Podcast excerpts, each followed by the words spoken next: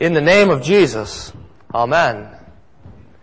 Dear Jack the baptized, and to all of the baptized in Christ Jesus, grace to you and peace from God our Father and from our Lord and Savior Jesus Christ. There is a lot going on today, uh, especially in the texts that we have regarding the transfiguration of our Lord. There is a reason that this is one of the great mysteries of the faith, and that this Sunday is the pinnacle of Epiphany, the last Sunday in Epiphany, from, from which we start our journey towards Lent and then towards Holy Week and the cross of Jesus.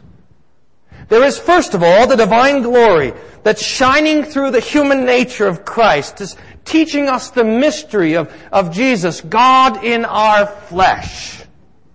There's Moses and Elijah standing there with Jesus, talking to him, talking to him about his death and his resurrection. This teaches us that all of the scriptures are about Jesus, and it proves to us that the Old Testament scriptures are true. The conversation that they have about Jesus' exodus, we learn that from the Gospel of Luke, teach us that the counsel of God is about nothing other than rescuing us sinners by the death and resurrection of Jesus. And then there's the request of Peter that he would build tabernacles to try to capture the glory of the moment. But this request is undone completely by God the Father, overshadowing the mountain in His resplendent glory. It teaches us that the Father will have His glory where He wants it and not where we want it. There are many reasons that this text is one of these great and marvelous texts to hear every year. But today, I would like to focus on one sentence in the text, one line, and that is the voice of the Heavenly Father. The voice that says from the cloud, This is my beloved Son, with whom I am well pleased. Hear him. The first thing to note about this speaking of God, God the Father, is that, is that hearing the voice of the Father, of God the Father specifically, is actually very rare in the scriptures. Even when we go back and look at the Old Testament, we realize that the voice of God is normally the voice of the Son, the voice of Jesus before he was named Jesus. When the word of the Lord, for example, comes to the prophets, we know that that word is, is Jesus, the Son of God. When the Lord spoke through the burning bush, when the Lord came to visit Abraham, even when the Lord walked in the garden with Adam and Eve, it was the Son of God making God known to the people of the Old Testament. Like Jesus himself says, no one at any time has ever seen God, but the only begotten Son has made him manifest. And it's similar in the New Testament. God the Father rarely speaks. In fact, I can only think of three times when it happens. You, if you can think of more, tell me after church, and then I'll correct it next week in the sermon. But I can only think of three times. Uh, uh in Holy Week, when Jesus is teaching uh, in Jerusalem, and he prays, now my soul is troubled, and what shall I say? Father, save me from this hour, but for this purpose I have come to this hour. Father, glorify your name. And then a voice came from heaven. This is John chapter 12. A voice came from heaven. I have glorified it, and I will glorify it again. Another time that we hear the voice of the Father from heaven is at the baptism of Jesus. This is from Matthew chapter 3. When Jesus was baptized, immediately he went up from the, from the water, and behold, the heavens were opened to him, and he saw the Spirit of God descending like a dove and coming to rest on him. And behold, a voice from heaven said, This is my beloved Son, with whom I am well pleased. Those words should be familiar because the voice from heaven, the voice of God the Father, that we hear at the transfiguration of Jesus, says almost exactly the same thing. This is the third time we hear the voice of the Father in the Gospels. He was still speaking, Peter was, when behold a bright cloud overshadowed them, and a voice from the cloud said, This is my beloved Son, with whom I am well pleased. Listen to him the voice of the Father is rare. And what's even more astonishing is that in the rarity of hearing the words spoken by God the Father, of the three thing, three times that we have His voice in the Gospels, two of those times, He says almost precisely the same thing. It's to these words that we're paying attention this morning. These words repeated, which were spoken from heaven at the baptism of Jesus and then spoken again here at the transfiguration. This is my beloved Son in whom I'm well pleased. The first thing we note about these words is that it's teaching us who Jesus is. That He is the Son of God that he is very God of very God, light of light, begotten, not made, being of one substance with the Father, who made all things. Jesus is God in our flesh. God and man personally united. His divinity is joined to his humanity in a union that will never be divided. Jesus is the Son of God. But there's more here. For the voice doesn't just say, this is my beloved Son. It goes on to say, with whom I am well pleased. And these words are particularly stunning words. And it's where the text gets personal. For those words, this is my beloved Son, in whom I'm well pleased, could be spoken of no other person. God cannot speak those words to us according to our sin. Remember, we are all sinners. And that means that we are unpleasing to God. That's what, precisely what sin is. When the Father says to Peter and James and John on the mountain of Jesus, this is the one I'm pleased with.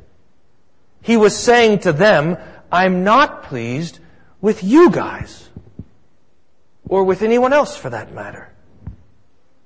Now, we think this is harsh. We, in fact, had it last week in the sermon. We have trouble admitting what great sinners we really are. But listen, if we were to go up to God in our sinfulness and ask Him, Heavenly Father, are you pleased with me? His answer would be no. No, I'm not pleased with you. And by the way, don't call me Father. This is what our sin has done. And it's what our sin continues to do. It makes us despicable in the eyes of God. Unholy, unclean, corrupt, deserving not His love, but His anger, not His good pleasure, but His wrath. It's Jesus that God is pleased with, not you. We have this inherent pride that sticks to our flesh that doesn't want to admit this. This thought that we're pretty good people, remember? That we're generally good, that we occasionally make mistakes. But this is wrong. It's dead wrong. You and I are sinners.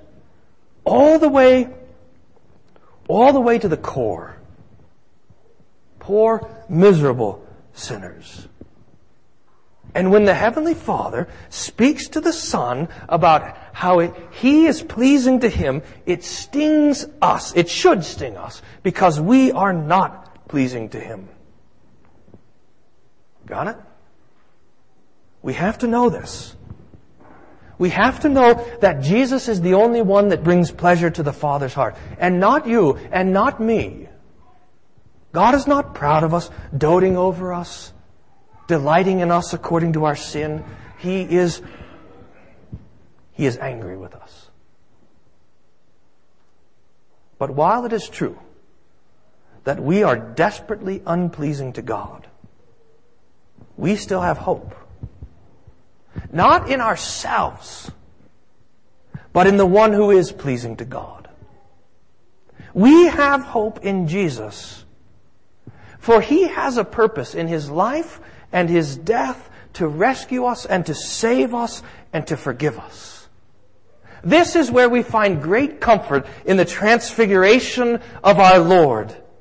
There are a lot of different uh, gods out there, a lot of different idols and false gods who are commending themselves to you. A lot of people and things and spirits that want to claim to be your God and clamor for your attention. But Jesus, whose flesh shines with the brightness of the sun, Jesus, whose clothes are radiating light. Jesus is the one true God. And look, He is God in your flesh, hanging on your cross, suffering for your sins, so that He could give His life to you. So that He could give His holiness to you so that he could share his heavenly Father with you.